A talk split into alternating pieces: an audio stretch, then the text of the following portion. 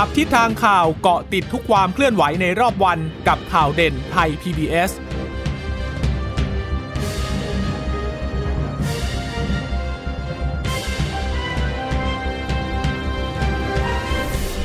สวัสดีค่ะ สวัสดีค่ะ ต้อนรับคุณผู้ฟังสู่ข่าวเด่นไทย PBS ค่ะ พบกันเป็นประจำทุกวันจันทร์ถึงศุกร์บ่ายๆ แบบนี้นะคะ อัปเดตข้อมูลข่าวสารที่เกิดขึ้นในรอบวัน แล้วถ้ามีบางประเด็นไหนที่น่าสนใจเนี่ย เราก็จะร่วมกันให้ข้อมูลเพิ่มเติมเจาะลึกลงไปอีกนะคะอืมเช่นเคยกับดิฉันจีราชตาเอี่ยมรัศมีและคุณพึ่งนภาคล่องพยาบาลค่ะ ค่ะ สวัสดีคุณผู้ฟังทุกท่านนะคะ บ่าย3ามโมงอย่างนี้เจอกับเราเป็นประจำทุกวันนะคะ ก็จะมาอัปเดตสถานการณ์ที่เกิดขึ้นเด่นๆ เลยว่ามีอะไรบ้างนะคะ ก่อนที่จะติดตามกันในช่วงเย็นๆ ยาวๆ ไปกับข่าวข้ามมิติใหม่ทั่วไทย วันนี้ก็น่าจะเป็นเรื่องของการผ่อนคลายมาตรการต่างๆ แล้วล่ะ เพราะว่าวันพรุ่งนี้เนี่ยทางสบคชุดเล็กนัดหารือแล้วนะคะ กับกระทรวงที่เกี่ยวข้องไม่ว่าจะเป็นกระทรวงการท่องเที่ยว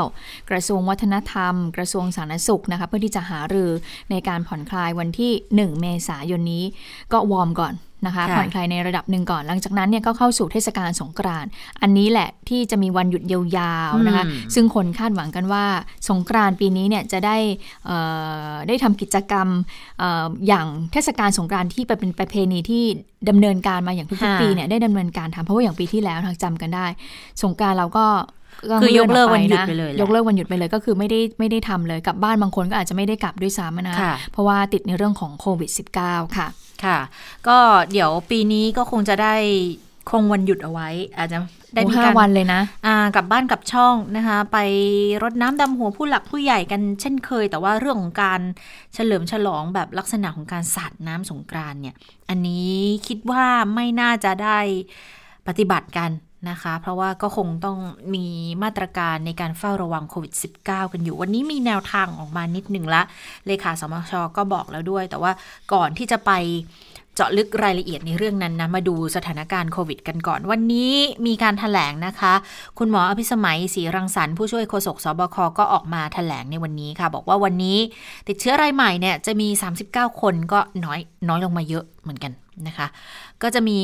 การติดเชื้อในประเทศเนี่ยค่ะได้มาจากระบบเฝ้าระวังและระบบบริการซะ 21 คน อยู่ที่สมุทรสาครเป็นส่วนใหญ่นะคะ 11 คน ปทุมธานี 3 ตาก 3 กรุงเทพอยุธยาอ่างทองเพชรบุรีจังหวัดละหนึ่งค่ะ แล้วก็จะมีจากการค้นหาผู้ติดเชื้อเชิงรุกในชุมชนอีก 13 คน ก็จะแบ่งเป็นสมุทรสาคร 8 ปทุมธานี 5 แล้วก็คนที่เดินทางกลับมาจากต่างประเทศและเข้าสถานกักกันอีก 5 นะคะ ก็จะมีต้นทางมาจากสวีเดน2 เนปาล1อ่า UAE ซะ2แล้วก็ฝรั่งเศสอีก 1 ค่ะจำนวนผู้ป่วยสะสมก็จะอยู่ที่ 26,540 แล้วนะคะเอ่อเสียชีวิตเนี่ยคงเดิม 85 คนเท่าเดิมเลยนะคะ แล้วก็อย่างที่บอกว่าวันนี้เนี่ยมีการพูดคุยกันในเรื่องของการลดมาตรการต่างๆ โดยเฉพาะที่สมุทรสาครเนี่ย ตอนนี้แนวโน้มเขาดีขึ้นเรื่อยๆ แต่ว่าก็ยังคงเรื่องของการคัดกรองเชิงรุกกันอย่างต่อเนื่องนะคะ แล้วก็เป้าหมายเนี่ยเดี๋ยวจะต้องตรวจคัดกรองเชิงรุกในพื้นที่เสี่ยง พวกโรงงาน พวกตลาดชุมชน 1,806 แห่ง ล่าสุดเนี่ยบอกว่าตรวจคัดกรองเชิงรุกไปได้ละ 1,540 นะคะ แล้วก็มีประชาชนที่ได้รับการตรวจคัดกรองเชิงรุกไปแล้วกว่า 112,000 ราย อัตราการติดเชื้อเนี่ยมันลดลงมาอยู่ที่ 0.87 คุณหมอก็อธิบายเพิ่มเติมบอกว่า 0.87 เนี่ยคือยังไง ก็คือถ้าตรวจคัดกรองร้อยคนจะเจอคนติดเชื้อไม่ถึง 1 คนนะคะ เพราะว่ามันจะอยู่ที่ 0.87 ก็ก็แสดงให้เห็นว่าตอนนี้เนี่ย สถานการณ์มันมันดีขึ้นเรื่อยๆ แล้ว Bubble and Seal ในพื้นที่ของอโรงงานในสมุทรสาครน่ะนะคะ คือตอนนี้เนี่ย เป็นวันสุดท้ายแล้วด้วย วันนี้สำหรับมาตรการ Bubble and Seal ในพื้นที่โรงงานนะคะ ก็จะมีประชาชนกลุ่มเสี่ยงเนี่ย อยู่ใน Bubble and Seal เนี่ย54,474 คน ปรากฏว่ายังพบการติดเชื้ออยู่ประมาณร้อยละสิบนะคะ แต่ทีนี้เนี่ย พอตรวจกักตัวจนครบเวลาครบกำหนดแล้ว อย่าลืมว่าเจ้าบับเบิลแลซิลเนี่ยก็เหมือนกับกลุ่มเสี่ยงอยู่ในเนี้ยถ้าสมมุติมีการติดเชื้อก็ติดเชื้อกันในนี้แหละค่ะ ใครที่อาการหนักก็เอาออกมารักษา แต่ว่าถ้าใครที่อาจจะไม่แสดงอาการน่ะแล้วถ้าเกิดมีการติดก็จะอยู่แต่ในเนี้ย เพราะว่าเขาจะกันไม่ให้ออกข้างนอกใช่ไหม แล้วทีนี้พอครบกำหนดปุ๊บเนี่ย เขาก็เลยตรวจแอนติบอดีคุณผู้ฟัง ปรากฏว่าไปเจอคนที่อยู่ใน bubble seal เนี่ย มีแอนติบอดีซึ่งหมายความว่า คุณมีภูมิคุ้มกัน การมีภูมิคุ้มกัน ซึ่งหมายความว่าคุณติดเชื้อนะ มีเชื้ออยู่ในตัว ไปเจออยู่ร้อยละประมาณร้อยละเจ็ดสิบค่ะก็เท่าแล้วกับมีว่าภูมิคุ้มกันในตัวเนี่ยโอเคเขาไม่เป็นอะไร แต่ถ้าเขาจะเกิดไม่ว่าเป็นอะไรเขาออกนอกพื้นที่แล้วเขาสามารถไปแพร่ให้คนอื่นได้ไหมไม่ได้แล้ว เพราะมันกลายเป็นแอนติบอดีไปแล้วค่ะ เป็นภูมิคุ้มกันในร่างกายแล้วแต่อืมแต่มันบ่งชี้ให้เห็นว่าก่อนหน้านี้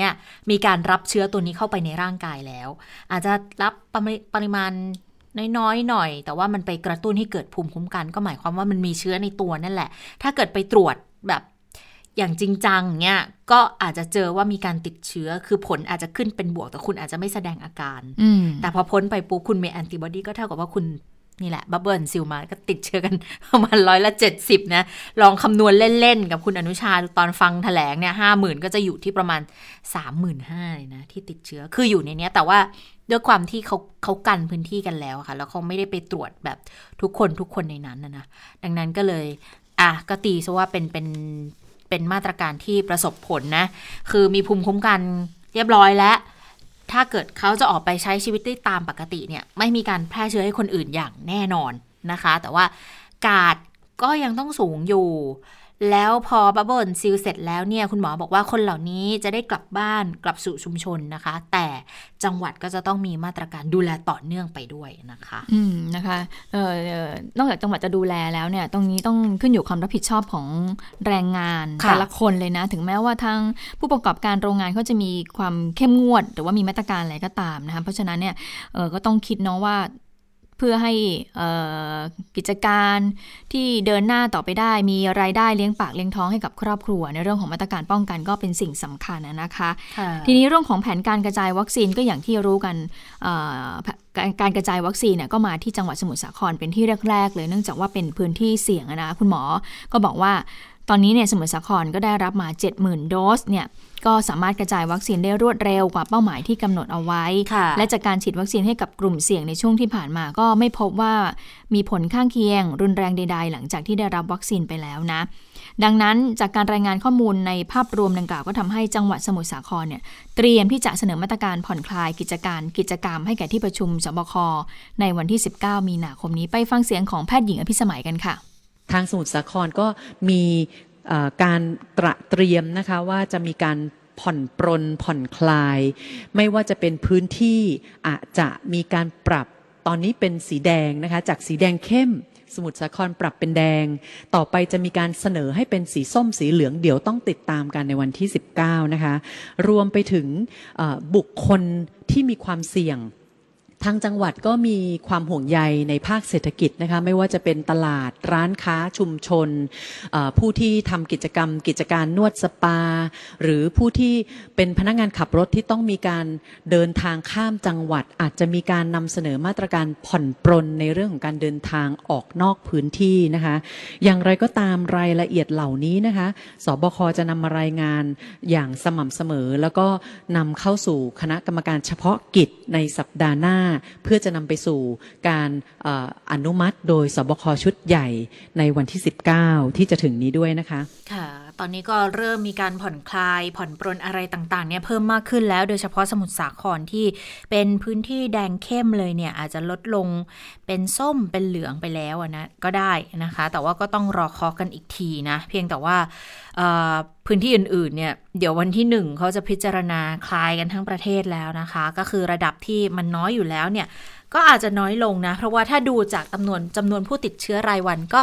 คือไม่ได้เกินไม่ได้ขึ้นไป 3 หลักแล้วนะคะ ดังนั้นทิศทางแนวโน้มก็เลยอย่างที่เราบอกกันว่า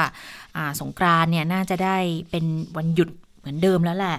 ได้กลับบ้านกับช่องกันบ้างนะคะสำหรับใครที่เป็นคนไปทำงานกันต่างจังหวัดนะคะ ส่วนสถานการณ์ทั่วโลก อันนี้ดูแนวโน้มต้องบอกเลยนะว่ามันไม่ค่อยดีอีกแล้ว เพราะว่าสะสมก็ทะลุ 118 ล้าน มันจะขึ้นเร็วกว่าช่วงที่114ไป115 115ไป116เยอะเหมือนกันนะ ถ้าสังเกตดูคือจาก116มา117แล้ว118เวลามันเหมือนจะหดลงอีกแล้วคุณผู้ฟังเเพราะว่าวันนี้เนี่ยก็บวกไปอีก3 0 0แสนกว่า แล้วจำนวนผู้เสียชีวิตก็อยู่2 6 0 0 0เออ2ล้าน6รวมนะคะ โดยรวมนะคะ อันดับของประเทศที่ติดเชื้อเนี่ย ก็ยังคงที่คือสหรัฐอันดับ 1 อันดับ 2 เป็นอินเดีย อันดับ 3 บราซิล ซึ่งตอนนี้การทิ้งระหว่างอินเดียกับบราซิล มันก็ค่อนข้างที่จะ แค่ประมาณไม่ถึงแสนคนดีอะค่ะ ก็เลยดูแล้วสถานการณ์แนวโน้มเนี่ยคือยังวางใจอะไรไม่ได้ทั้งนั้นน่ะนะแต่เรื่องของการฉีดวัคซีนเนี่ยตอนนี้ถือว่าค่อนข้างให้ได้เร็วเหมือนกันอ่า เมื่อสักครู่ลืมบอกประเทศไทยอันดับที่ 116 นะคะ ส่วนเรื่องของการรับวัคซีนเนี่ยตอนนี้ค่อนข้างเร็วที่บอกว่าค่อนข้างเร็วก็เพราะว่าตอนนี้กระจายไป 30 ล้านโดสจาก 114 ประเทศแหละฉีดวัคซีนกันวันหนึ่ง7ล้าน9แสน3หมื่นโดสต่อวัน แต่อัตราเนี่ยมันต้องมาดู ทวีปยุโรปค่ะเขาบอกอัตราฉีดวัคซีนไปแล้วร้อยละ 22 อเมริกาเหนือร้อยละ 31 เอเชียและตะวันออกกลางร้อยละ 38 ก็ถือว่ากระจายกันได้ค่อนข้างเร็ว ก็คาดว่าแนวโน้มการรายงานผู้ติดเชื้อจะค่อยๆลดลงนะคะ คือเอเชียและตะวันออกกลางร้อยละ 38 เนี่ยดิฉันอาจจะมองในแง่ที่ว่าอาจจะเป็นเพราะว่าบางประเทศเขาทำได้ดีอย่างอิสราเอลหรือเปล่าที่ทำยอดได้สูงๆนะทีนี้พอไปเทียบกับทางฝั่งยุโรป ฝั่งอเมริกาแล้วประชากรทวีปเอเชียตะวันออกกลางเยอะกว่าอยู่แล้วเนี่ยพอมีประเทศหนึ่งที่สามารถฉีดได้เยอะเนี่ย มันก็อาจจะไปดึงมีนให้มันสูงขึ้น แต่จริงๆถ้ามาดูเอเชียตะวันออกเฉียงใต้นี่ถือว่าค่อนข้างที่จะกระจายได้ยังไม่เยอะเท่าไหร่เลยอืมค่ะ ถ้าดูจากตัวเลขเรานะคะ ก็ 2 หลักนะคะ จากที่ค่ะก่อนอันนี้ 3 หลักก็เลยทำให้เราต้องมีการผ่อนคลาย ซึ่งก็มีความชัดเจนขึ้นนะคะเอ่อทางพลเอกนัทพลนาคพาณิชย์เลขาธิการสภาความมั่นคงแห่งชาติ ในฐานะผู้อำนวยการศูนย์สปกสบคก็บอกว่าอะเดี๋ยววันพรุ่งนี้นะในการค่ะประชุมสบคชุดเล็กเนี่ยจะมีการเอ่อพูดคุยกันในเรื่องของมาตรการการผ่อนคลาย กิจการกิจกรรมต่าง ๆ มากขึ้น ก็จะเชิญหน่วยงานที่เกี่ยวข้องมาหารือ แต่ว่าต้องทำภายใต้มาตรการต่างๆ ที่เข้มงวดเหมือนเดิมนะคะในเรื่องของการปลอดจากโควิด -19 ไปฟังเสียงของเลขาธิการสมชกันค่ะ วันนี้ได้ประชุมแล้วก็ให้ทางกระทรวงการท่องเที่ยวนะครับ แล้วก็กระทรวงวัฒนธรรม แล้วก็กระทรวงสาธารณสุขนะครับมาหารือนัดหารือในวันพรุ่งนี้ในที่ประชุมแห่งนี้นะครับว่าเราจะมีมาตรการ ในการจัดกิจกรรมในช่วงสงการแบบ New Normal อย่างไร คือท่านนายกรัฐมนตรีท่านมีนโยบายให้ทางสปกสปคเนี่ยพิจารณาในมาตรการที่ผ่อนคลายนะครับเพื่อกระตุ้นเศรษฐกิจนะครับแต่ในข้อห่วงใยของเราก็คือการผ่อนคลายนั้นจะไปถึงจุดไหนนะครับ ที่จะนำเสนอในสบคในทิศหน้า ซึ่งในชั้นต้นเนี่ยจะมีการประชุมสบคในวันที่ 19 นะครับ เพราะฉะนั้นเราต้อง หารือกันด้วยความรอบคอบนะครับ เพื่อให้เศรษฐกิจเดินได้ แล้วก็มีความปลอดภัยจากโควิด เพราะว่าพี่น้องประชาชนบางส่วนก็ห่วงว่าถ้ามีการเอ่อจัดกิจกรรมสงกรานต์นะครับ แล้วถ้าเกิดการแพร่ระบาดแล้วก็อาจจะทำให้มีผลกระทบนะครับ ต่อเศรษฐกิจเหมือนกันนะครับเพราะฉะนั้นทางเราก็ต้องพิจารณาด้วยความรอบคอบนะสบคชุดเล็กให้ให้ขีดเส้นนี่ผ่อนคลายได้มากสุดน่าจะประมาณไหนนะครับ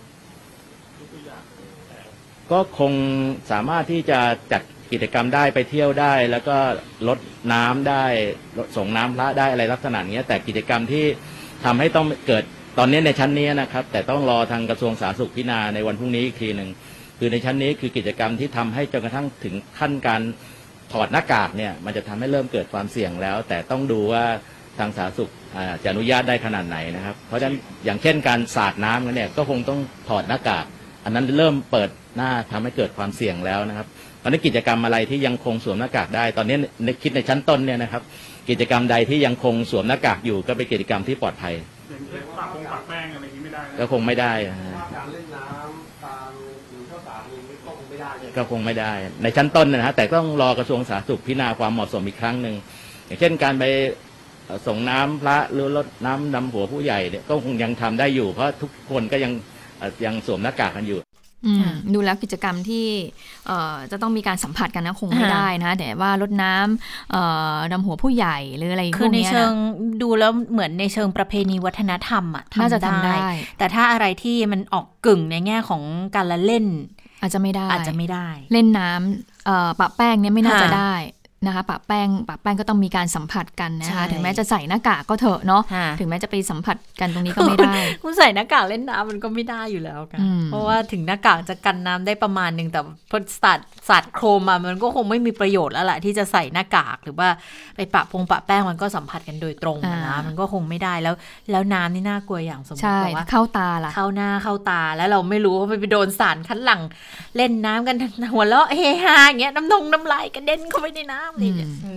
มฟังแล้วฟังหืมคุณจรตาต้องอยู่บ้านเลยล่ะ อย่างนั้นคุณออกไปไหนไม่ได้พอเรานะคะจินตนาการเสร็จแล้วเรา ไม่ไปไหนแล้วเราอยู่บ้านดีกว่าค่ะ ทีนี้เมื่อเมื่อเมื่อมีวันหยุดยาวๆอย่างนี้ก็มีถามกันเรื่องของการเคลื่อนย้ายนะคะกับภูมิลำเนาในช่วงสงกรานต์เพราะว่า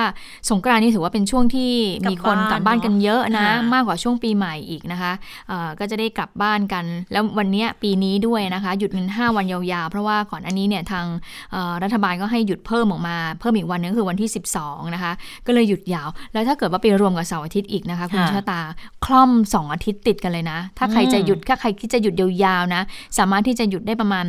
เอ่อเสาร์อาทิตย์ติดกันเลยเก้าอะวันน่ะอ่าอย่างนั้นได้เลยนะคะ ทีนี้มีมีความเป็นห่วงหรือเปล่านะคะเลขาธิการสมชก็บอกว่าไม่มีความเป็นห่วง เพราะว่าคนไทยเนี่ยให้ความร่วมมือทำตามมาตรการอยู่แล้ว รวมถึงภาครัฐ แล้วก็ผู้จัดกิจกรรมก็ให้ความร่วมมือเป็นอย่างดีนะคะ ส่วนเอ่อการผ่อนคลายที่สมุทรสาครล่ะ เพราะว่ามีการก็พูดถึงกันเยอะหลังจากที่ตัวเลขเนี่ยเอ่อเริ่มลดลงนะคะ ทางพลเอกนัทพลก็บอกว่ากำลังพิจารณาอยู่ ซึ่งก็ได้มีการพูดคุยกับทางจังหวัดสมุทรสาครไปบ้างแล้วนะคะ ทางจังหวัดก็ขอผ่อนคลายมาบ้าง แต่ว่าค่ะที่ประชุมสบคชุดเล็กแจ้งว่าอาจจะผ่อนคลายได้ไม่สุดนะอืมหรือว่าจะไปเทียบเท่าจังหวัดอื่นเนี่ยอาจจะไม่ได้ อาจจะเริ่มผ่อนคลายในวันที่ 1 เมษายน แต่ก็ต้องอยู่ในมาตรการร่วมอืมเอ่อมาตรการเฝ้าระวังด้วยนะคะทีนี้เมื่อถามย้ำว่าเอาวสงกรานต์สมุทรสาครเล่นได้หรือเปล่าจัดกิจกรรมได้หรือเปล่า ก็อาจจะจัดได้ในระดับหนึ่งนะ หรือจัดโดยใช้มาตรการสวมหน้ากากเว้นระยะห่างล้างมือแล้วก็คัดกรองอุณหภูมิ ก็คือที่เป็นมาตรการเอาไว้นะคะ ก็คือโดยสรุปแล้วเดี๋ยวต้องรอวันพรุ่งนี้จากค่ะทางสบคชุดเล็กว่าจะว่ายังไง เพราะว่าวันพรุ่งนี้ไม่มีการแถลงด้วยนะคะค่ะแต่ว่าก็มีการรายงานทางตัวเลขมาทางเอ่อเพจข้อมูลโควิด -19 ซึ่งก็คงจะพอจะมีรายละเอียดแพรมๆเอามาให้บ้างแหละนะคะในช่วงสายๆนะคะว่าที่บอกว่าผ่อนคลายเล่นอะไรได้ทำอะไรได้บ้างนะคะ ก่อนที่จะเข้าประชุมสบคชุดใหญ่ในสัปดาห์หน้าที่มีนายกรัฐมนตรีเป็นประธานค่ะค่ะ ทีนี้เนี่ยทางกระทรวงวัฒนธรรมเขาได้รับมอบหมายนะคะว่า ให้ไปคุยกับทางหน่วยงานที่เกี่ยวข้องหาแนวทางหน่อยซิหาข้อปฏิบัติในประเพณีสงกรานต์ปี 64 หน่อยซิทางคุณยุพาทวีวัฒนกิจบวรปลัดกระทรวงวัฒนธรรมนะคะ ก็ออกมาพูดถึงเรื่องนี้เหมือนกัน ก็บอกว่าเเนื่องด้วยรัฐมนตรีเนี่ยมอบหมายให้ทางปลัดกระทรวง เชิญส่วนราชการต่างๆ แล้วก็ผู้แทนที่เกี่ยวข้องจากทั้งมหาดไทย ทั้งสาธารณาสุข แล้วก็หน่วยงานท้องถิ่นอย่างกทม กระทรวงท่องเที่ยวกีฬากระทรวงคมนาคม สตชเนี่ยมาคุยกันว่าจะหาแนวทางในการจัดกิจกรรมสงกรานยังไง ก็เดี๋ยวจะคุยกันพรุ่งนี้นะคะ แล้วต้องสรุปผลรายงานต่อที่ประชุมสบคชุดเล็กด้วย แล้วถ้าผ่านความเห็นชอบก็จะนำเสนอให้ที่ประชุมสบคชุดใหญ่ แล้วก็ ให้ที่ประชุมคอรมออีกทีในสัปดาห์หน้านะคะ ภาพรวมเนี่ยอย่างที่เราบอกเลยบอกว่า เนี่ย ก็จะเน้นเรื่องการส่งเสริมสืบสารประเพณีที่ดีงาม จะเน้นเป็นการทำบุญ ส่งน้ำพระ รดน้ำดำหัว อันเนี้ยคุมได้อยู่แล้ว แล้วก็ต้องเฝ้าระวัง การระบาดของโควิด -19 แล้วก็ต้องพิจารณาในแต่ละพื้นที่ด้วยนะคะ อย่างพื้นที่ที่เป็นแหล่งท่องเที่ยวที่เขามีการจัดงานสงกรานต์กันเป็นประจำทุกปีเป็นการเฉพาะอยู่แล้วเนี่ยที่น่าเป็นห่วงก็คือเรื่องของการเล่นน้ำฉีดน้ำเพราะว่าเดี๋ยวประชาชนเขาอาจจะเน้นสนุกแล้ว ไม่ได้คำนึงถึงระยะห่างไงดังนั้นก็ต้องยึดมาตรการตามที่กระทรวงกำหนดมา เป็นส่วนที่จะพิจารณาสำคัญเลย แล้วก็ต้องเน้นมาตรการป้องกันด้วยนะคะ ก็ทราบว่าตอนนี้เนี่ยทุกจังหวัดตั้งตารอแล้วว่าแนวทางในการกำหนดมาตรการเนี่ยจะเป็นยังไง เพราะว่าพอเขาเสนอปุ๊บ คือต้องออกมาจากคอรมอไงจังหวัดถึงจะเอาไปปฏิบัติได้นะคะ แล้วก็จะดูด้วยว่าแนวปฏิบัติการจัดกิจกรรมบางทีเขาเมษาเขาอาจจะมีอีวงอีเวนต์อะไรอย่างเงี้ยเนาะก็ต้องดูก่อนว่าจะจัดอะไรยังไงได้บ้าง ถ้ามีข้อปฏิบัติมาแล้วเนี่ย ผู้ว่าจะต้องเป็นคนควบคุมการจัดกิจกรรมในแต่ละจังหวัดของตัวเองด้วย เนื่องจากว่าเทศกาลสงกรานนะคะ จะมีเอกลักษณ์ทางวัฒนธรรม แล้วก็เป็นประเพณีเป็นวัฒนธรรมที่ผูกพันกับคนไทยมาช้านานเลยนะ ดังนั้นก็มีความสำคัญแหละ แล้วก็ทางวทอเองเขาก็ยอมรับบอกว่าอยากให้จัดกิจกรรม แต่ทีนี้ก็ต้องดูแล้วว่าอะไรทำได้อะไรทำไม่ได้ให้เกิดความปลอดภัย เพราะถ้าสมมุติว่าระบาดมาอีกรอกอีกระลอกหนึ่งเนี่ย เศรษฐกิจมันก็ไม่ไหวเหมือนกันนะคะค่ะ ส่วนเรื่องของวัคซีนหลังจากที่เรามีวัคซีนล็อตแรกแล้วใช่ไหมคะค่ะคุณชะตาจำได้เลยก็คือเข้ามาล็อตแรกคือ24 กุมภาพันธ์จากซีโนแวคใช่ไหมเดี๋ยวจะมีล็อตสองแล้วนะใช่จากซีโนแวคใช่เข้ามาแล้วนะคะ ก็คือวันที่ปลายเดือน25 มีนาคมค่ะ ก็จะเข้ามาน่าจะสัก 8แสนโดสนะคะค่ะที่จะเข้ามาอีกแล้วนะคะ แล้วก็เตรียมฉีดให้กับเอ่อผู้ที่ได้รับการฉีดเข็มแรกไปเรียบร้อย แต่ว่าเข็มแรกของนายกรัฐมนตรีจะฉีดในวันศุกร์ที่ 12 มีนาคมนี้แล้วนะคะ ในเวลา 9นาฬิกานายกก็จะเดินทางไปยังสถาบันบำราศนราดูนกรมควบคุมโรคกระทรวงสาธารณสุข เพื่อรับการฉีดวัคซีนโควิด -19 เข็มแรกก็จะมีเอ่อรองนายกอนุทินเนี่ยก็ให้การต้อนรับ จากนั้นนายกก็เข้าสู่ขั้นตอนการฉีดวัคซีนปกติอะค่ะ มีการลงทะเบียน รับฟังคำแนะนำชั่งน้ำหนักตัวเหมือนคนทั่วๆไปเลย มีการวัดความดันโลหิตนะคะ หลังจากฉีดแล้วนายกก็ต้องสังเกตอาการพัก 30 นาทีด้วย พร้อมกับลงทะเบียนในระบบด้วยนะคะ ซึ่งโฆษกรัฐบาลคุณอนุชาบุรพชัยศรีก็บอกว่า นายกเนี่ยเมื่อวานได้แจ้งให้กับรัฐมนตรี ท่านอื่นๆ แล้วนะ ที่ยังไม่ได้รับวัคซีนโควิด -19 ให้ไปฉีดวัคซีนอย่างพร้อมเพรียงกันด้วยนะคะ ตอนนี้เนี่ยก็อยู่ระหว่างการรวบรวมรายชื่อรัฐมนตรี อยู่นะว่าจะมีใครบ้างที่จะได้รับการฉีดอย่างเมื่อวานนี้เนี่ยผู้สื่อข่าวก็ถามพลเอกประวิตยไปแล้วเนี่ยว่าจะฉีดไหมเนี่ยทีนี้พลเอกประวิตยบอกว่าถ้าหมอให้ฉีดก็ฉีดอะอ่าเออแต่ที่ฉันคิดว่าก็คงฉีดแหละถ้าเกิดว่าเอ่อถ้าหมอให้ฉีดถ้าหมอก็คงฉีดได้เพราะว่าเอ่อค่ะเอสตราเซเนกาก็คือเขาให้ผู้สูงอายุได้ใช่ไหมค่ะพลเอกประวิตยก็อายุเจ็ดสิบละก็น่าจะ 70 ขึ้นนะนะ ก็น่าจะฉีดได้นะ แต่ก็ต้องดูความพร้อมของร่างกายว่าแข็งแรงเอ่อเพียงพอหรือเปล่านะคะ อันนี้ก็เป็นความคืบหน้าเพิ่มเติมจากเรื่องของเอสตราเซเนกาค่ะ แต่ทีนี้คุณชิรตาอ่า เรื่องของเอสตราเซเนกาอย่างที่เรารู้กันเข้ามาหลังซีโนแวคเนี่ยไม่ไม่กี่วันเท่านั้นเองหรือเข้ามาพเข้าร้อมามพร้กัอนมกันเข้ามาพร้อมกันตอนวันไม่กี่ชั่วโมงเออไม่กี่ชั่วโมง แล้วก็มาพักพักพักไว้ที่บ้านเรานะก่อนที่ทางบริษัทเอสตราเซเนกาเขาจะมีการลงทะเบียนอะไรเรียบร้อยของเขาแล้ว แล้วตอนเนี้ยเข้าสู่ขั้นตอนของการตรวจ การตรวจของทางกรมวิทยาศาสตร์การแพทย์นะคะ คือการตรวจรับรองค่ะว่าวัคซีนมีความปลอดภัย มีประสิทธิภาพ มีคุณภาพดีไหมนะคะ ซึ่งคุณหมอสุภกิจศิริลักษณ์อธิบดีกรมวิทยาศาสตร์การแพทย์ก็บอกว่าในเรื่องของความปลอดภัยนะตอนนี้ตรวจไปเรียบร้อยแล้ว แล้วก็ยังมีขั้นตอนการตรวจต่อไปอยู่นะคะ ซึ่งตอนนี้เนี่ยก็กำลังดำเนินการไปฟังเสียงของนายแพทย์สุภกิจกันค่ะแอตตาเซเนกาเนี่ยก็ส่งมาตรวจเมื่อวานนะครับเราก็ขอเวลา 3 วันนะครับ แต่ว่าสุดท้ายเนี่ยเราตรวจไปแล้วผ่านไปแล้ว 9 รายการจาก 11 รายการนะครับใน part ในส่วนที่เป็นเรื่องของความปลอดภัยเนี่ยก็ผ่านหมดแล้วนะครับก็เหลือในส่วนของความแรงกับเอกลักษณ์ซึ่งก็เหลือเพียง 2 ตัว 2 รายการ ซึ่งอันนี้อาจจะต้องใช้เวลานิดหนึ่งตามมาตรฐานของการตรวจ เพราะว่าวัคซีนชนิดนี้เนี่ยเป็นวัคซีนชนิดใหม่ต่างจากวัคซีนที่ที่ของซีโนแวคซึ่งเป็นชนิดเดิมๆนะครับในกรมเราเนี่ยนะครับมี การพัฒนาในหลาย ๆ เรื่องนะครับไม่ว่าเป็นการรับรองมาตรฐานห้องปฏิบัติการนะครับการตรวจต่างๆทั้งตัวไวรัสนะครับ ทั้งสารเคมีทั้งอะไรทั้งหลายทั้งปวง อืม ก็ต้องตรวจกันหลายประการเหมือนกันนะนะคะ แต่ว่าจริงๆล็อตนี้เนี่ยทางบริษัท ของ a s t r a z เซ e c a Thailand เขาก็ตรวจสอบมาแล้วล็อตครั้งหนึ่งแล้วเหมือนกันถึงได้ส่งมอบให้กับทางอออยมาเก็บนะคะ แล้วก็ให้ทางกรมวิทยาศาสตร์การแพทย์เนี่ย เป็นคนตรวจสอบกันอีกขั้นตอนหนึ่ง ก็คาดว่าไม่น่าจะมีปัญหา แล้วก็เสร็จแล้วเดี๋ยววันที่ 12 นะคะวันศุกร์นี้ก็จะเริ่มคิกออฟในการฉีดให้กับคอรมอแล้วนะคะนายกก็บอกมาแล้วว่าอยากให้ฉีดด้วยกันแหละคอรมอทั้งหมดก็ฉีดด้วยกันเพราะว่า เจอคนเยอะไงพบปะประชาชนนะคะ แล้วอีกประการหนึ่งนะดิฉันว่ามันเป็นนัยสำคัญเหมือนกันนะ กับการที่ผู้บริหารในประเทศเนี่ยฉีด มันจะเป็นการทำให้เกิดความเชื่อมั่นเพิ่มมากขึ้นนะคะ ว่าประชาชนก็น่าจะได้ฉีดด้วยนะคะอะอืมจากเรื่องของเอ่อโควิดมาดูอีกปัญหาหนึ่งที่เริ่มวิกฤตขึ้นทุกวันทุกวันนะ นั่นก็คือเรื่องของฝุ่นละออง ฝุ่นควันเป็นปัญหา มลพิษช่วงนี้เลยคุณภาพอากาศดีกว่า คุณภาพอากาศในพื้นที่ภาคเหนือนะคะ ตอนนี้มีปัญหาค่อนข้างหนักทีเดียวนะ อย่างที่เราทราบกันว่ามันต่อเนื่องมาตั้งแต่ประมาณปลายสัปดาห์แล้ว ควันไฟป่ามันเยอะค่ะ ไฟป่าเกิดขึ้นในหลายพื้นที่ จะเป็นไฟป่าที่เกิดจากความแล้งความร้อนหรือว่าจะเป็นการเข้าไปจุดไฟหาของป่าแล้วมันลุกลาม หรืออะไรก็ตามเนี่ยนะ แต่ว่าสิ่งที่มันเกิดขึ้นณขณะนี้นั่นก็คือคุณภาพอากาศในพื้นที่ภาคเหนืออมที่มันอยู่ในระดับสีแดงเลยอะค่ะ แล้วแดงคือไม่ใช่ว่าแดงน้อยๆนะอืมแดงในระดับที่ว่าเกินค่ามาตรฐานไปเกือบสองเท่า บางวันก็พุ่งขึ้นไปสามเท่าอย่างเงี้ยอืมก็จะไม่ไหวเหมือนกันนะ ประชาชนจะอยู่ไม่ได้กันนะนะคะค่ะดิฉันก็เปิดเช็คเข้ามาอยู่นะคะ ล่าสุดเนี่ยในช่วงเวลาประมาณบ่ายสามโมงอย่างนี้นะคะ ถ้าไปดูสีแดงจ๋าๆตั้งแต่ช่วงเช้าเลยนะคะที่ตำบลเวียงพังคำอำเภอแม่สายจังหวัดเชียงราย ค่า PM 2.5 นะคะก็อยู่ที่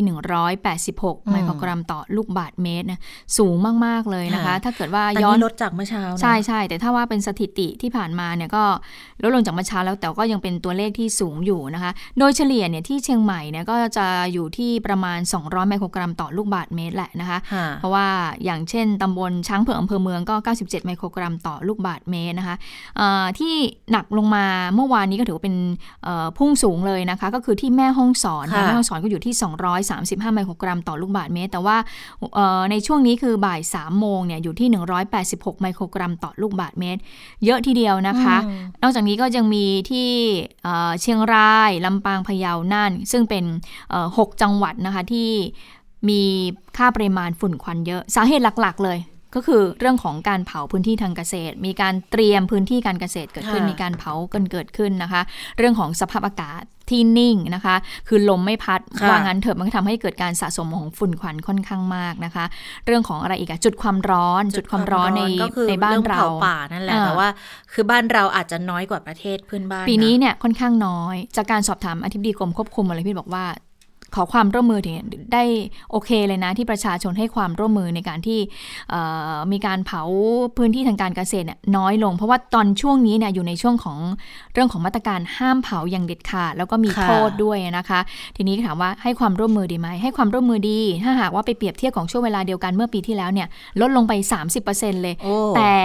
แต่ค่ะ แต่เนื่องจากว่า ลมมันไม่พัดไงคะอืมสภาพอากาศมันไม่ค่อยดี ขณะที่ประเทศเพื่อนบ้านเนี่ย ถ้าไปดูเลยนะ จากเอ่อแผนภาพถ่ายดาวเทียมจิสดาเนี่ย จะเห็นเลยว่าพื้นที่เมียนมาเนี่ย โอ้โหเขามีจุดความร้อนนะ6,000กว่าจุดเนี่ย คุณจิตคือตาดูดูแผนผังแผนที่อะของบ้านเราเนี่ย ส่วนใหญ่พอพอเข้ามาบ้านเราเขาของจิสดาเขาจะใช้สัญลักษณ์แบบว่า เป็นเป็นจุดจุดตอนแรกก็ดูแล้วก็งงเหมือนกัน เพราะว่าจะเป็นจุดสีเขียวอ่อนเขียวเข้ม ตอนแรกก็ก็งงว่าทำไมเป็นจุดสีเขียวไอเราก็นึกว่าฮอตสปอตมันน่าจะเป็นสีแดง ปรากฏเขาจะแบ่งไงเขียวอ่อนอาจจะเป็นใช่พื้นที่ป่าป่าทั่วไปอะไรเงี้ยเขียวเข้มจะเป็นอุทยานแห่งชาติ หรืออะไรอย่างเงี้ยแต่นั่นคือจุดความร้อนที่มันเกิดขึ้น แต่ถ้าเป็นจุดความร้อนนอกประเทศเขาจะใช้สีส้ม ปรากฏว่าเราก็ไปดู พอพ้นขอบประเทศไทยเท่านั้นนะคะสีส้มแบบอื้อหือ เยอะเยอะโอบมาตีวงครึ่งหนึ่งของประเทศเลยตั้งแต่พื้นที่แบบชายแดนตากอ้อมขึ้นมาจนถึงเชียงรายเลยอะ่ะเป็นสีส้มแบบว่าแล้วก็ติดติดติดติดติดกันเลยอะนะคะ เหมือนกับ มันก็มันก็เหมือนกับเป็นเป็นกองไฟที่อ่าอยู่ตรงขอบประเทศอย่างเงี้ยอ่าดิฉันเช็คข้อมูลจากจิสดานะ วันนี้แหละ 10นาฬิกา42 นาทีก็บอกว่าพบค่าคุณภาพอากาศที่มีผลกระทบต่อสุขภาพสีแดงเข้มอะนะ สลับกับสีส้มในหลายพื้นที่อ่าบริเวณภาคเหนือ ก็คือมีแม่ฮ่องสอนเชียงรายลำปางลำพูนนะคะ ที่มีค่ะค่าคุณภาพอากาศเกินระดับ 100 เลย ซึ่งก็สอดคล้องกับข้อมูลเอ่อจากดาวเทียมอีกระบบหนึ่งค่ะที่มาวาริและดาวเทียมอื่นๆนะคะที่ติดตามเรื่องของฝุ่นละออง PM 2.5 ด้วยกันโอ้จะเห็นได้ว่าอย่างเงี้ยอย่างที่ดิฉันให้เปิดให้คุณชะตาดูเห็นไหมสีแดงเนี่ยเข้มอะมันอยู่เถือกขอบมากขอบเลยบนทางขอบบนอ้อมขอบประเทศมาจนจนเอ่อขอบขอบประเทศ คือ คือถ้าดูคุณภาพอากาศวันนี้เนี่ย ที่ยังคงเป็นสีแดงอยู่อะนะคะ ก็จะมีตั้งแต่แม่ฮ่องสอนเชียงใหม่ เชียงราย แล้วก็ตรงตรงจังหวัดตาก ก็จะมีปัญหาอยู่หลักๆเนี่ยสามสี่จังหวัดตรงเนี้ย ก็จะเป็นจังหวัดที่อยู่ขอบทั้งนั้นเลย เป็นชายแดนทั้งนั้นเลยอืมอย่างลำปางเนี่ยจริงๆ เมื่อวันจันทร์นะตรวจสอบคุณภาพอากาศ ลำปางก็ยังมีพื้นมีมีสีแดงอยู่นะ แต่พอมาวันนี้ทางผู้ว่าก็ใช้มาตรการที่ค่อนข้างจะคุมเข้ม ดับไฟป่าไปทำแนวกันไฟพ่นฉีดพ่นน้ำไปอะไรอย่างเงี้ยก็ทำให้ตอนเนี้ยอ่าลำปางก็เลยลงมาเป็นสีส้ม แต่ว่าขอบขอบก็ยังมีปัญหาอยู่ แม่ห้องสอนในยวันจันทร์ที่ดิฉันเปิดดูนี่ตกใจมากเลยอะ เพราะว่าคุณภาพอากาศที่อำเภอเมือง300สามร้อยกว่าอืมก็โอ้โหหายใจได้เหรอ มันจะไม่แสบปากแสบจมูกกันไปหมดเลยนะคะอืมดังนั้นก็เลยกลายเป็นประเด็นที่ทำให้มีการสอบถามกันเหมือนกัน เพราะว่าควันป่าไฟควันควันข้ามพรมแดนเนี่ยมันเป็นในระดับที่หน่วยงานภาครัฐส่วนกลางที่จะต้องไป พพูดคุยทำความเข้าใจกันด้วยและและฉันได้คำตอบจากทางทิบดีกรมควบคุมมลพิษว่า ก็ต้องส่งเรื่องไป ส่งเรื่องไปยังสำนักงานเลขาธิการอาเซียน เพื่อให้สำนักงานเลขาธิการอาเซียนแจ้งเตือนประเทศนั้นๆ อย่างเช่น ตอนนี้เมียนมาใช่ไหมก็แจ้งเมียนมาแจ้งกัมพูชา หรือว่าแจ้งลาวที่มีจุดความร้อนเยอะๆแต่แล้วหลังจากนั้นยังไงต่อก็ก็ไม่รู้นะทำมากกว่านั้นไม่ได้แล้วไงคือเราจะส่งเครื่องบินเข้าไปดับไฟป่าบ้านเขาก็ไม่ได้ แต่แต่หรือว่าประสานระดับพื้นที่มันก็อาจจะได้แต่ เฉพาะพื้นที่อย่างเงี้ยสมมติแม่สอดก็ก็ประสานไปทางฝั่งนู้นท่าเอ้ยเชียงรายประสานไปก็ได้ตรงท่าขี้เหล็กก็ได้แค่นั้นไง มันเกินกว่านั้นไม่ได้ค่ะ ก็อาจจะมีการแชร์ริ่งข้อมูลหรือก็แลกเปลี่ยนข้อมูลกันว่า เอ๊ะจะทำยังไงดีนะคะว่าเออตอนนี้สถานการณ์ของคุณประเทศคุณเนี่ย มันมีจุดความร้อนเยอะๆเนี่ยลองใช้วิธีนี้ไหมคือมันมันได้แค่นี้มันได้ได้แค่เสนอแน่ใช่เพราะตอนนี้สภาพอากาศไม่ดีแต่ว่าทางอธิบดีกรมควบคุมอะไรก็บอกว่า มันต้องขึ้นอยู่กับสภาพอากาศด้วย ถ้าสภาพอากาศเปิดนะคะ แล้วก็มีลมเนี่ยมันก็จะทำให้ดีขึ้น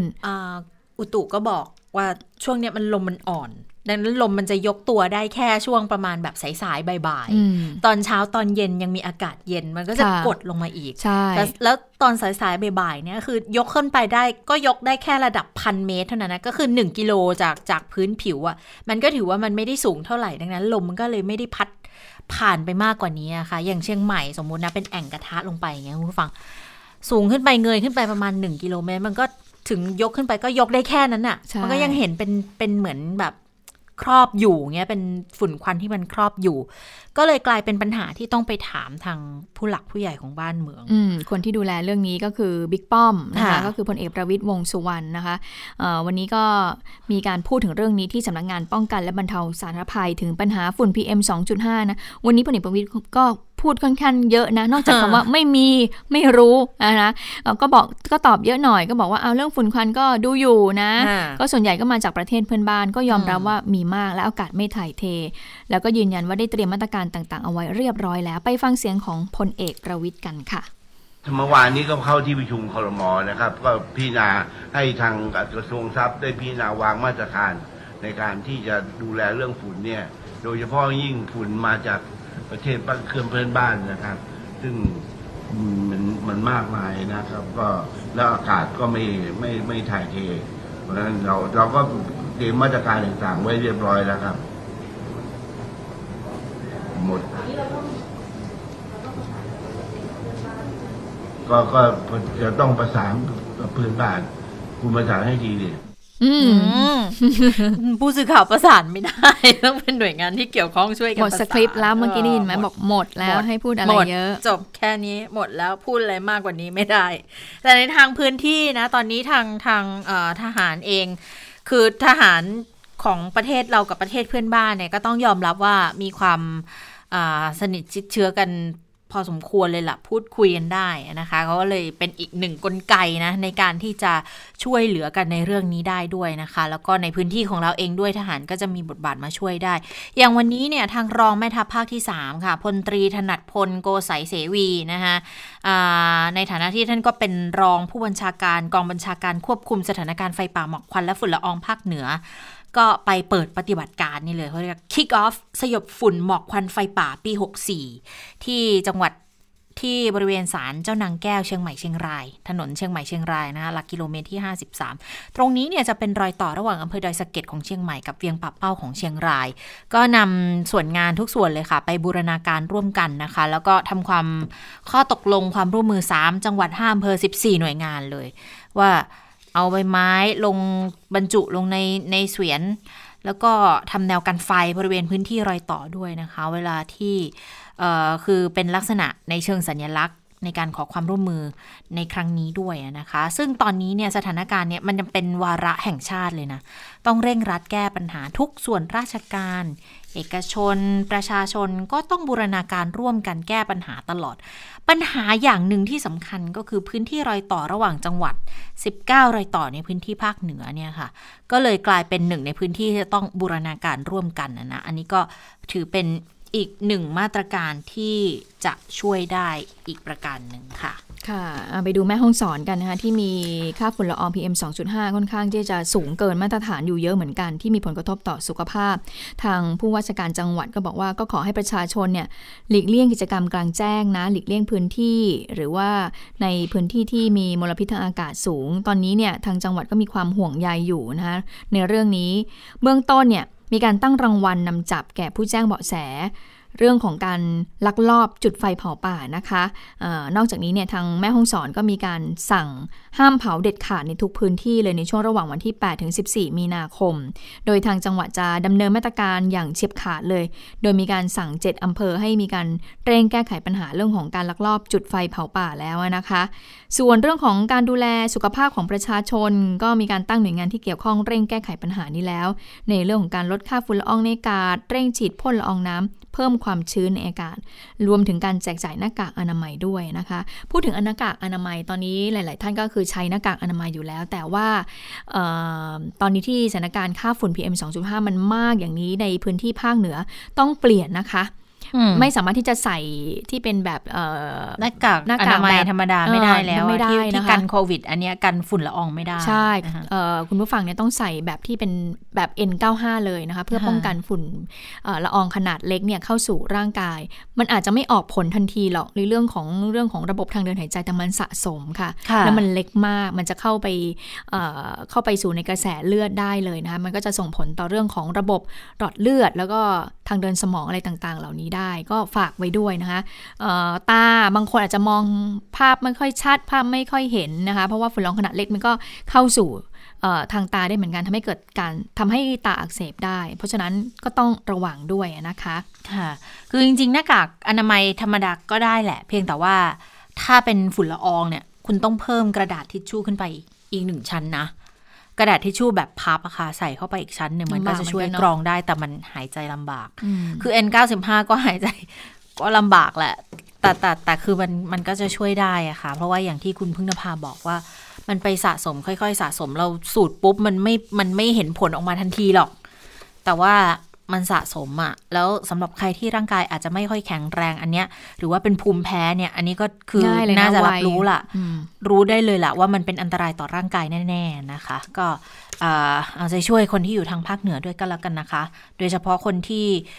มีอายุเป็นผู้สูงอายุนะ ถ้าเกิดว่าบ้านไหนที่มีกำลังนิดหน่อยก็แนะนำซื้อเครื่องฟอกอากาศ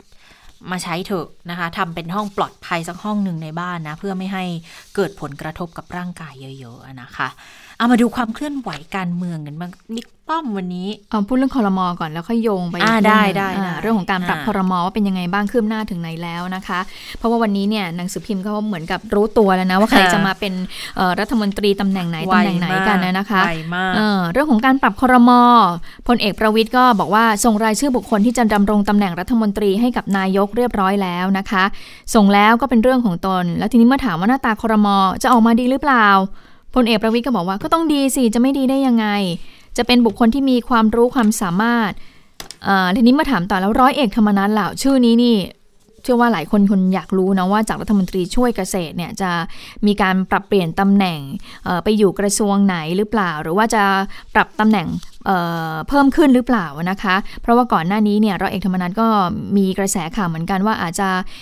ไปดำรงตำแหน่งรัฐมนตรีดิจิทัลเพื่อเศรษฐกิจและสังคมหรือเปล่าพลเอกประวิทย์ก็บอกว่า ไม่รู้ต้องไปถามนายกเองนะคะ เพราะว่าส่งแค่รายชื่อ คนทำงานคือนายก นายกเป็นคนจัดว่าใครอยู่กระทรวงไหน ส่วนตนเนี่ยส่งคนที่มีความรู้ความสามารถไปให้เท่านั้นเลยนะคะ ส่วนใครจะไปดำรงตำแหน่งกระทรวงไหนเป็นเรื่องของนายกคนเดียว ทีนี้ผู้สื่อข่าวก็เลยถามต่อค่ะ แล้วท่านนายกเข้ามาปรึกษาด้วยหรือเปล่าล่ะพลเอกประวิตยก็บอกว่า ไม่มีของใครของมัน นายก ไม่มาปรึกษาตนหรอกจะส่งรายชื่อเนี่ยเป็นใครอะไรเนี่ยเมื่อถามว่าพักร่วมหล่ะได้มีการหารือกับพักพลังประชารัฐหรือเปล่า เพื่อขอสลับเก้าอี้รัฐมนตรีช่วย เพราะว่าเมื่อวานก็มีกระแสข่าวบอกว่าว่าเออทางพรรคภูมิใจไทยอาจจะมีการขอสลับเก้าอี้กับทางพรรคประชาธิปัตย์นะคะพลเอกประวิทย์ก็บอกว่าไม่มีนะคะรายชื่อที่ส่งไปตรงตามที่ปรากฏในสื่อหรือเปล่า อันนี้ผู้สื่อข่าวถามอย่างนี้เลยนะ จะได้รู้ว่ามันใช่หรือเปล่านะคะ อย่างเช่น ชื่อของคุณชัยวุฒิธนาคมานุสรสสบัญชีรายชื่อ ที่มีกระแสข่าวบอกว่าจะไปดำรงตำแหน่งรัฐมนตรีศึกษาธิการพลเอกประวิทย์ก็บอกว่าจะไปรู้ได้ไงล่ะ ก็แค่ส่งรายชื่อ ประมาณนี้นะคะ อืมค่ะ ส่วนโผเนี่ยนะคะ อย่างที่บอกว่ามีโผออกมาบ้างแล้วเนี่ยนะอ่าจะมีบางรายชื่อออกมาเหมือนกัน ซึ่งนายกรัฐมนตรีเนี่ย วันนี้ก็มีการสอบถามกันอยู่แล้วแหละ ว่าจะเป็นยังไงบ้างนะคะ ก็ยังไม่ได้รับคำตอบที่ชัดเจนแต่อย่างใดนะคะเอ่ อย่างพักพลังประชารัฐพักภูมิใจไทยประชาธิปัตย์เขาบอกว่าส่งให้นายกละเมื่อวานนี้ก็เลยคาดว่านายกน่าจะใช้เวลานี้แหละในการพิจารณานะคะ มีชื่อคุณชัยวุฒนาคมานุสรณ์ที่คุณพึ่งนภาพูดเมื่อสักครู่นี้สสสิงห์บุรีพลังประชารัฐเนี่ยอันนี้คาดการณ์เลยว่าน่าจะได้นั่งเป็นรัฐมนตรีใหม่เลย หลังจากที่ว่างไป 3ตำแหน่งนะคะ แล้วก็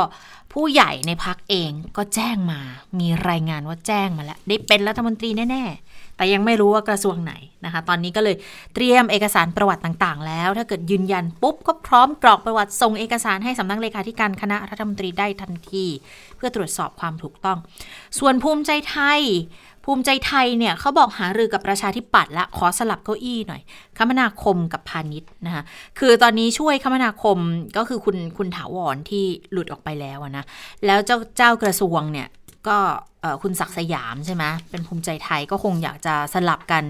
ให้เก้าอี้เนี่ยมันสอดประสานกัน รัฐมนตรีช่วยคมนาคมก็จะได้เป็นภูมิใจไทยเลย แล้วก็พาณิชย์ก็อาจจะให้ทางเอ่อประชาธิปัตย์ไปเลยนะคะแต่ชื่อรัฐมนตรีเอ่อพาณิชย์แต่ชื่ยังอไม่จะเป็นคุ้นใคเนาะรเนี่ย ต้องดูอีกทีนะว่าจะเป็นยังไงไม่นะไม่แต่ก่อนหน้านี้เราไม่ค่อยคุ้นเนาะกับชื่อรัฐมนตรีช่วยพาณิชย์ก็ได้แต่ยินได้แต่ชื่อว่าคุณจุลินนะนะก็คุณจุลินเป็นรัฐมนตรีอืมคือคำว่ารัฐมนตรีช่วยบางทีเราก็ลืมลืมๆอยู่เหมือนกันนะว่ามีใครเป็นใครบ้างอะนะคะเอ่ออย่างประพลังประชารัฐเนี่ยก็บอกแล้วว่าคุณชัยวุฒิเนี่ยน่าจะได้เก้าอี้ศึกษา แล้วก็คุณตรีนุชเทียนทองเนี่ย สสสัตว์แก้วจะไปเป็นรัฐมนตรีวัฒนธรรม สลับกับคุณอิทธิพลคุณปลื้ม คุณอิทธิพลก็ไม่ได้ว่าหลุดจากตำแหน่งนะ แต่อาจจะโยกไปนั่ง DES แทน อันนี้เป็นเป็นโผบางส่วนที่มีการประเมินมีการคาดการณ์กันนะคะ ส่วนทางพักประชาธิปัตอืย์มที่บอกว่าว่ายังไงก็บ้างส่งชื่อไปแล้วเรียบร้อยนะ ปรากฏวันนี้คุณราเมศรัตนชเวงโฆษกพักก็ออกมาแถลง เขาบอกว่าเอ่อ ทางคุณจุลินกับคุณเฉลิมชัยเนี่ยก็นัดประชุมกรรมการบริหารพักนัดประชุมกันวันศุกร์นี้นะ แล้วจากนั้นค่ะบ่ายสี่ก็จะประชุมกับกรรมการบริหารพักกับสสด้วย เพื่อคัดเลือกบุคคลที่ทำหน้าที่รัฐมนตรีในส่วนของพักส่วนใครจะได้รับการเสนอชื่อบ้างเป็นเรื่องของคณะกรรมการบริหารที่จะพิจารณาบุคคลที่มีความรู้ความสามารถนะคะดังนั้นก็เลยอ้าวแล้วกลายเป็นว่าชื่อก่อนหน้านี้ล่ะ ที่มีการพูดชื่อคุณนริศขำนุรักษ์สสพัทลุง บอกว่าส่งไปให้นายกรัฐมนตรีแล้วเนี่ย ก็เลยยืนยันคุณละเมศบอก ไม่จริงพักเนี่ยมีกระบวนการในการพิจารณา ส่วนกระแสข่าวบอกว่าจะแลกกระทรวงกับภูมิใจไทยเมื่อสักครู่เนี่ยที่เราบอกไป อันนี้คุณราเมศบอก ไม่ทราบ อันเนี้ยขึ้นอยู่กับคุณจจุรินและคุณเฉลิมชัยเลย อย่างคุณจุรินหัวหน้าพักเนี่ย ก็ให้คุณเฉลิมชัยเลขาธิการพักแล้วก็คุณนิพนธ์บุญญามณีรัฐมนตรีช่วย มหาดไทยในฐานะที่เป็นรองหัวหน้าพักเป็นคนประสานเรื่องนี้ ถ้าแลกกระทรวงจริง ๆ เก้าอี้รัฐมนตรีช่วยคมนาคมกับรัฐมนตรีช่วยพาณิชย์เนี่ย เลขาธิการพรรคก็ต้องชี้แจงเหตุผลในการสลับตำแหน่งเหมือนกัน ก่อนที่จะกำหนดตัวบุคคลที่จะไปดำรงตำแหน่งนี้นะคะ อืมนะคะอ่าในเรื่องปรับครมก็อะก็ต้องรอกันนะค่ะก็คือตอนนี้ก็คือยังไม่รู้แหละแต่ว่าเห็นแล้วแหละว่าเอ่อ มีใครนั่งในตำแหน่งไหนบ้างเพียงแต่ไม่รู้ว่าจะออกมาตามโผอย่างที่ว่านั้นหรือเปล่านะคะ แต่ทีนี้เรื่องเมื่อวานเนี้ร้อนๆทีเดียวนะคะค่ะกับการที่นายกรัฐมนตรีเนี่ยมีการเซ็นคำสั่งเออโอนย้ายพลตำรวจโทสุรเชษฐ์หักพาน ชื่อนี้กลับมาอีกแล้วนะคะ คุณผู้ฟังคุณชะตาคะเอ่อพลตำรวจโทสุรเชษฐ์หักพานที่ปรึกษาพิเศษประจำสำนักนายกเนี่ยนายกก็เซ็นย้ายกลับเข้ารับราชการตามเดิมค่ะ ที่สำนักงานตำรวจแห่งชาตินะคะเอ่อทีนี้ก็เลยมีการไปถามบิ๊กป้อมเหมือนกันพลเอกประวิตยวงษ์สุวรรณกับการที่เอ่เซ็นคำสั่งย้ายกลับมาอย่างนี้เนี่ยว่ายังไงบ้างนะคะไปฟังบิ๊กป้อมว่าบิ๊กป้อมตอบว่ายังไงค่ะเอาเขาขับมาก็เรื่องของเขาสิวันนี้จะเป็นเรื่องอะไรกับผมอะเขาก็เคยก็ทำงานด้วยกันก็ก็รู้จักนั้นแล้วแต่ ผมไม่รู้อะมันเป็นเรื่องของบิ๊กโจ๊กกับท่านนายกอะผมก็จะไปรู้ได้ไงอะ คือก็เมื่อวานอาจารย์วิษณุก็แทนภาพไปหมดแล้ว คุณก็สัมภาษณ์อาจารย์วิษณุแล้วมาถามอะไรผมอีกอะโอ้โธบิ๊กโจ๊กแล้วบิ๊กอายแล้วค่ะคุณเจษตาอ่าเดี๋ยวเดี๋ยวเดี๋ยวไปบิ๊กเดี๋ยวค่อยฟังแบงบิ๊กอายก่อน ทีนี้ก็คือเรื่องของการโอนย้ายมาช่วมากับที่เดิมนะคะที่สตชเนี่ยเขาเลยบอกว่าให้จับตาดูนะวันที่ 12 มีนาคมนี้จะมีการประชุมกตรค่ะค่ะคือประชุมคณะกรรมการข้าราชการตำรวจเนี่ยก็จะมีการเปิดตำแหน่งที่ปรึกษาสบ9ด้วย ซึ่งเป็นตำแหน่งที่เทียบเท่าตำแหน่งผู้ช่วยพบตรหนึ่งเก้าอี้ จากเดิมเนี่ยที่มีการขอเปิดเพียงตำแหน่งพบช ผู้บัญชาการแล้วก็ผู้บังคับการอย่างละ 4ตำแหน่งเท่านั้น ก็ต้องดูว่าจะเป็นอย่างไรนะคะ ค่ะ เดี๋ยวปิดท้ายกันสั้น ๆ ด้วยเรื่อง่องของการชุมนุมนะคะเมื่อวานวันที่ 9 เนี่ยก็ก็มีการชุมนุมหลายจุดอยู่เหมือนกันนะ แต่ว่าเป็นเป็นแบบลักษณะของการรวมตัวย่อยๆนะคะ มีอยู่ 2 จุดหลักๆ ก็คือที่หน้าศาลนะสารอาญารัชดา แล้วก็ที่หน้าเรือนจำพิเศษกรุงเทพเป็นลักษณะของการแสดงออกเชิงสัญลักษณ์วางพวงรงพวงหลีดผูกบงผูกโบนะคะ ว่าเป็นนัยยะว่าไว้อะไรให้กับกระบวนการยุติธรรมนะ ปรากฏว่า มีความผิดนะ วันนี้ทางรองผู้บัญชาการตำรวจนครบาลพลตำรวจตรีปิยะตาวิชัยก็ออกมาบอกแล้วบอกว่าทั้ง 2 จุดเลยเนี่ยมีความผิดหลายข้อหาอย่างเช่น ผิดพรบจราจร เพราะว่ากีดขวางถนน ฝ่าฝืนพรกฉุกเฉิน พรบควบคุมโรคติดต่อที่มาใช้ในช่วงของการชุมนุมด้วยนะคะ แล้วก็หน้าศาลเนี่ย ก็ยังอยู่พิจารณาอยู่ด้วยว่าเข้าข่ายละเมิดอำนาจศาลด้วยหรือไม่ ถ้าเกิดละเมิดเดี๋ยวตัวแทนศาลเขาจะเป็นคนแจ้งความดำเนินคดีกับเจ้าหน้าที่เอง ส่วนความคืบหน้ากรณียิงรถตำรวจเมื่อวันที่ 6 ตุลามีนาที่ผ่านมาค่ะตำรวจบอกว่าทราบผู้ก่อเหตุแล้วนะ อยู่ระหว่างรวบรวมหลักฐาน ทีนี้กิจกรรมเดินทะลุฟ้าครั้งที่ 2 วันที่ 13 มีนาเนี่ยค่ะ เขามีการเปิดเผยออกมาแล้วนะ ว่าเขาจะเดินจากอนุสาวรีย์ประชาธิปไตย แล้วมาที่ทำเนียบรัฐบาลด้วย จะไปสร้างหมู่บ้านทะลุฟ้าในวันเสาร์ที่ 13 มีนาเนี่ยเวลา 14 นาฬิกาเอ่อทางรองผู้บัญชาการตำรวจนครบาลก็บอกว่าเออค่อนข้างที่จะกังวลเหมือนกันนะ เพราะว่าหลังๆเนี่ยแนวโน้มในการชุมนุมเนี่ยค่อนข้างที่จะมีความรุนแรงเพิ่มมากขึ้นนะคะ ดังนั้นก็ค่อนข้างจะเป็นเรื่องที่ กังวลอยู่เหมือนกัน ก็ต้องเตรียมความพร้อมเตรียมกำลังไว้ดูแลความสงบ ส่วนวันนี้ก็จะมีการนัดหมายชุมนุมเหมือนกันนะคะ แต่จะเป็นในพื้นที่ของจุฬาลงกรณ์มหาวิทยาลัย แล้วเห็นว่าธรรมศาสตร์ก็จะชุมนุมด้วยเหมือนกัน แต่จะเป็นลักษณะการทำกิจกรรมเชิงสัญลักษณ์แล้วก็อยู่ในที่ตั้งของตัวเองค่ะ ค่ะ เอาละค่ะ ได้เวลาสถานการณ์ในต่างประเทศแล้วนะคะ สวัสดีค่ะคุณสาวรักษ์ค่ะ สวัสดีค่ะ คุณผู้ฟัง สวัสดีทั้งสองท่านค่ะ สวัสดีค่ะ ค่ะ ในที่สุด พระราชวังบักกิงแฮมก็มีถแถลงการออกมาแล้วนะคะหลังจากรอกันอยู่วันสองวันเหมือนกันนะคะ แต่ว่าก็ถแถลงการถือว่าออกมากลางๆค่อนค่อนค่อนข้างดีนะ คือในเนื้อรายละเอียดของถแถลงการเนี่ยนะคะ ก็ระบุว่าเป็นถแถลงการที่เผยแพร่ในพระนามของสมเด็จพระราชนีนาถอลิซาเบธที่สองแห่งราชวงศ์อังกฤษ ระบุว่าสมาชิกราชวงศ์ทุกพระองค์รู้สึกเสียพระราชาฤทัยนะคะเมื่อได้รับทราบถึงสิ่งที่เจ้าชายแฮร์รี่และเมแกนต้องเผชิญ ในช่วงไม่กี่ปีที่ผ่านมา และประเด็นที่ถูกหยิบยกขึ้นมา โดยเฉพาะอย่างยิ่งเรื่องของการเหยียดเชื้อชาตินะคะ เรื่องนี้เนี่ยเป็นสิ่งที่น่ากังวลอย่างยิ่ง แล้วก็จะต้องได้รับการหารืออย่างจริงจังเป็นการภายใน และแถลงการในครั้งนี้ก็ระบุนะคะปิดท้ายว่า เจ้าชายแฮร์รี่ เมแกนและอาชียังคงเป็นที่รักยิ่งของสมาชิกราชวงศ์ทุกพระองค์ต่อไป อันนี้คือเป็นท่าทีของราชินีอังกฤษนั่นแหละนะคะทีนี้เราไปดูท่าทีของคนในส่วนอื่นๆบ้างนะคะ งานนี้เนี่ยก็มีคนดังหลายคนเลย ถ้าออกมาช่วงแรก ๆ ก็จะเป็นเซเรนาวิลเลียมนะคะ ซึ่งเป็นเป็นเพื่อนของเมแกนเนี่ย แน่นอนก็ต้องออกมาเข้าข้างเมแกนนะคะ แต่ว่าที่ค่อนข้างจะฮือฮาแล้วก็ดังมากเนี่ย ก็คือความคิดเห็นของเพียร์สมอร์แกนคนนี้เป็นพิธีกรชาวอังกฤษชื่อดังมาก โดยเฉพาะยิ่งในแง่ของเรื่องปากร้ายนะคะเมแกนเนี่ย คือวิจารณ์ เออไม่ใช่ขออภัยเพียร์สมอร์แกนเนี่ย วิจารณ์เมแกนในรายการภาคเช้าที่เขาจัดชื่อรายการ Good Morning Britain นะคะ คุณเพียร์สเนี่ยบอกว่า ผมเนี่ยไม่เชื่อคำพูดของเมแกนหรอก ต่อให้เมแกนมานั่งอ่านข่าวพยากรณ์ผมก็ไม่เชื่อ คือเหมือนกับเป็นการประชดว่าไม่ไม่เชื่อในคำพูดของผู้หญิงคนนี้นะคะแล้วก็บอกว่าสิ่งที่เธอทำเนี่ยเป็นการจุดประกายให้เกิดการโจมตีราชวงศ์อังกฤษ ปรากฏว่าคำพูดนี้ค่ะทำให้คนดูเนี่ยไม่พอใจเป็นอย่างมากนะคะมองว่าคือมีช่วงหนึ่งเนี่ยที่เมแกนบอกว่าเธอเคยมีความคิดที่จะฆ่าตัวตายด้วย เพราะว่าความทุกข์ทรมานที่ได้รับ คนก็เลยมองไปเหมือนกับว่าคุณเพียร์สมอร์แกนเนี่ยไม่ได้เข้าอกเข้าใจแล้วก็มองเรื่องของ สภาพจิตเนี่ยเป็นเป็นเรื่องที่ไม่มีสาระนะคะ คนวิจารณ์เยอะมากจนในที่สุดเนี่ยเมแกนเนี่ยนะคะ ขออภัยชื่อคล้ายกันมากเลยเพียร์สมอร์แกนเนี่ยประกาศลาออกจากการเป็นพิธีกรรายการนี้แล้วที่มันเด็ดไปกว่านั้นคือว่า อีกวันหนึ่งเนี่ยเขาก็จะจัดรายการ แล้วเขาก็ไปเชิญผู้ร่วมรายการคนอื่นมาอีกประมาณ 3-4 คน แล้วก็มีการพูดถึงเรื่องนี้แหละค่ะ ปรากฏว่าก็มีคนหนึ่งที่พูดในทำนองเข้าข้าง เมแกนนะนะคะ ปรากฏว่าคุณเพียสมอร์แกนเนี่ย นั่งฟังไปสักพักแล้วเขาก็ลุกขึ้นยืนเลย แล้วก็เดินออกจากห้องส่งรายการไปแล้วก็บอก พอแล้วผมผมพอแล้วผมจบ ผมไม่เอาแล้วแค่นี้นะคะ แล้วก็ประกาศลาออกในเวลาต่อมาในเวลาต่อมานะคะ ก็ถือว่าเป็นเรื่องอะไรที่แบบค่อนข้างจะแบบ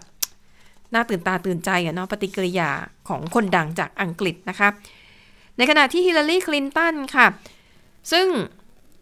เป็นทั้งอดีตสตรีหมายเลขหนึ่งนะคะอดีตรัฐมนตรีต่างประเทศสหรัฐเนี่ยบอกว่าเธอรู้สึกสละหัวใจสลายนะคะเมื่อได้ชมการให้สัมภาษณ์ของเจ้าชายแฮร์รี่และเมแกนเนี่ยที่ต้องมานั่งพูดถึงความยากลำบากที่พวกเขาได้รับ แล้วก็บอกว่าการที่สื่อมวลชนอังกฤษเนี่ยกระทำกับความโหดร้ายกับทั้งคู่เนี่ยถือว่าเป็นสิ่งที่เหลือทนจริง ๆ แต่ที่เด็ดกว่านั้นค่ะ คุณโทมัสมาร์เคิลนะคะเป็นพ่อของเมแกน ซึ่ง คู่เนี้ยเขาไม่ลงรอยกันตั้งแต่ ตั้งแต่ช่วงแรก ๆ แล้วนะคะเขาพูดถึงลูกสาวเขาไงบ้าง ออกมาปกป้องราชวงศ์อังกฤษอ๋อเหรออืมนะคะ โดยมองว่าเขาไม่คิดนะว่าสมาชิกราชวงศ์อังกฤษเนี่ยจะเป็นพวกเหยียดสีผิว แล้วก็มองว่าเจ้าชายแฮร์รี่กับเมแกนเนี่ยไม่สมควรอย่างยิ่งที่นำเรื่องนี้มาเปิดเผยในช่วงเวลานี้ เพราะว่าควรคำนึงถึงพระชนมายุของเออพระราชินีแล้วก็เจ้าชายฟิลิปด้วย เพราะว่าเจ้าชายฟิลิปคือทรงเข้ารับการรักษาตัวที่โรงพยาบาลหลายวันแล้วนะคะ แล้วก็พระองค์เนี่ยโหอายุเกือบร้อยแล้วนะ คนก็เลยมองว่าคือออกมาพูดแบบนี้ควรจะคำนึงถึงจิตใจของผู้สูงอายุบ้าง อาจจะได้รับความกระทบกระเทือนทางจิตใจนะคะ ส่วนที่เมแกนออกมาบอกว่า มีคนมาตั้งข้อสังเกต แล้วก็แสดงความกังวลว่าสีผิวของอาชีพระโอรส หรือบุตรชายเนี่ย จะออกมาเข้มแค่ไหนนะคะ แต่ว่าพ่อของเมแกนบอกว่า มันคงเป็นแค่เรื่องแบบกับถามลอยๆแหละ คงไม่ได้ตั้งอกตั้งใจเหยียดผิวหรอกคงแบบ เมียเป็นยังไงลูกออกมาจะอะไรอย่างเงี้ยนะคะ กลายเป็นพ่อเมแกนเนี่ยออกมาแก้ต่างให้ราชวงศ์แล้วก็ไม่ได้มีท่าทีที่จะปกป้องลูกสาวของตัวเอง ซึ่งก็เป็นเรื่องที่เข้าใจได้ไม่ได้เหนือความคาดหมายนะคะไปดูสถานการณ์ในเมียนมาค่ะ ล่าสุดนะคะมันมีรายงานข่าวจากสำนักข่าว AFP ค่ะเขาพบว่าทางกระทรวงยุติธรรมของสหรัฐอเมริกานะคะได้รับหลักฐานนะคะที่ระบุว่ากองทัพเมียนมาเนี่ยจ้างบริษัทล็อบบี้ยิส ทำข้อตกลงกันนะคะ เป็นเงินมูลค่าประมาณ 60 ล้านบาท เป็นบริษัทล็อบบี้ยิสนะคะของชาวอิสราเอล แคนาดานะคะคนนี้เป็นลูกครึ่ง แล้วก็เป็นบริษัทล็อบบี้ยิสที่ว่านี้มีออฟฟิศอยู่ที่ประเทศแคนาดานะคะ อันนี้ถือว่าเป็นเรื่องถูกกฎหมายนะในอเมริกาทำได้ หน้าที่ของบริษัทนี้นะคะก็คือ จะต้อง มีส่วนช่วยเหลือในการอธิบายถึงสถานการณ์ข้อเท็จจริงที่เกิดขึ้นในประเทศเมียนมา โดยเป้าหมายของประเทศที่จะต้องไปล็อบบี้นะคะสหรัฐอเมริกาซาอุดิอาระเบีย สหรัฐอาหรับเอมิเรต์อิสราเอล รัสเซีย แล้วก็อีกหลายประเทศนะคะรวมถึงองค์การสหประชาชาติ แล้วก็สหสหพันธ์แอฟริกาด้วย รวมถึงองค์กรระหว่างประเทศอื่น ๆ ตามแต่ข้อตกลงกันนะคะ อันนี้ก็แสดงให้เห็นถึงความเคลื่อนไหวนะคะของกองทัพเมียนมาที่ต้องการจะแก้ไขภาพลักษณ์ของตัวเอง ซึ่งข้อตกลงในการล็อในการจ้างล็อบบี้ยิสในครั้งนี้เขาเพิ่งจะลงนามกันไปในวันที่ 4 มีนาคมที่ผ่านมานี่เองนะคะอะอันนี้ก็น่าจะสะท้อนอะไรได้หลาย ๆ อย่างเลยทีเดียว แต่ว่าในแง่ของการปราบปรามการไล่จับคนที่ออกมาเดินขบวนประท้วงต่อต้านเมียนมา ยังคงมีอยู่นะคะ ไปต่อที่ประเทศบราซิลค่ะ รายงานข่าวบอกว่าตอนนี้ระบบสาธารณสุขของบราซิลนั้น ใกล้จะล่มสลายแล้ว เนื่องจากการระบาดของโควิด -19 นะคะ โดยบอกว่าตอนนี้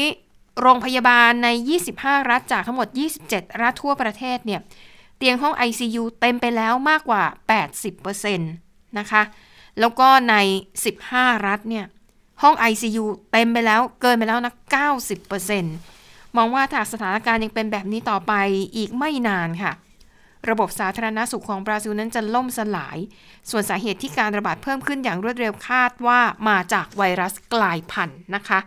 ปิดท้ายค่ะ มันมีผลการทดสอบที่น่าสนใจจากสถาบันเทคโนโลยีของสหรัฐนะคะ เขาศึกษาประสิทธิภาพของหน้ากากอนามัยที่ทำจากผ้าฝ้ายค่ะ เขาพบว่าผ้าฝ้ายเนี่ยดีกว่าผ้าใยสังเคราะห์ โดยเฉพาะอย่างยิ่งถ้าเราใส่ผ้าฝ้ายไปแป๊บหนึ่งแล้ว เวลาลมหายใจมันจะมีความชื้นจากลมหายใจ ความชื้นเหล่านี้เนี่ยจะทำให้เส้นใยของผ้าฝ้ายเนี่ยมันดูดซับละอองฝอยได้ดีขึ้น และทำให้อนุภาคของละอองฝอยขนาดเล็กๆเนี่ยมันรวมตัวกันจนมีขนาดใหญ่แล้วมันจะถูกกักในหน้ากากคืออันนี้เป็นในแง่ดีคือป้องกันไม่ให้เราเนี่ยแพร่เชื้อออกไปสู่ภายนอก ในขณะที่ผ้าใยสังเคราะห์เนี่ยนะคะ ไม่ว่าจะเปียกหรือจะแห้งเนี่ยประสิทธิภาพในการป้องกันละอองฝอยแพร่กระจายเนี่ย ไม่ดีเท่าผ้าฝ้าย ดังนั้นผลการสรุปสรุปผลการศึกษาในครั้งนี้ หน้ากากอนามัยทำจากผ้าฝ้ายดีกว่าผ้าใยสังเคราะห์ แล้วยิ่งถ้าเป็นผ้าฝ้ายที่มีความชื้นจากลมหายใจของเรา ยิ่งช่วยเพิ่มประสิทธิภาพ ส่วนหน้ากากแบบ N95 และหน้ากากที่ใช้ทางการแพทย์ ไม่ว่าจะอยู่ในสภาพที่แห้ง หรือมีความชื้นประสิทธิภาพเท่ากัน ก็คือดีเท่ากันนะคะ ถ้าเลือกได้ก็คือใช้แบบการแพทย์หรือ N95 แต่ถ้าอยากประหยัดหน่อยก็เลือกแนะนำผ้าฝ้าย ไม่ค่ะแนะนำผ้าใยสังเคราะห์นะคะ ค่ะแล้วค่ะ ทั้งหมดก็คือข่าวเด่นไทย PBS วันนี้ค่ะ เราทั้ง 3 คนลาไปก่อนสวัสดีค่ะ สวัสดีค่ะ สวัสดีค่ะ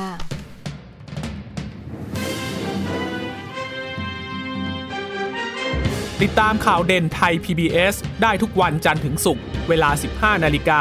ทางไทย PBS Radio และติดตามฟังข่าวได้อีกครั้งทางไทย PBS Podcast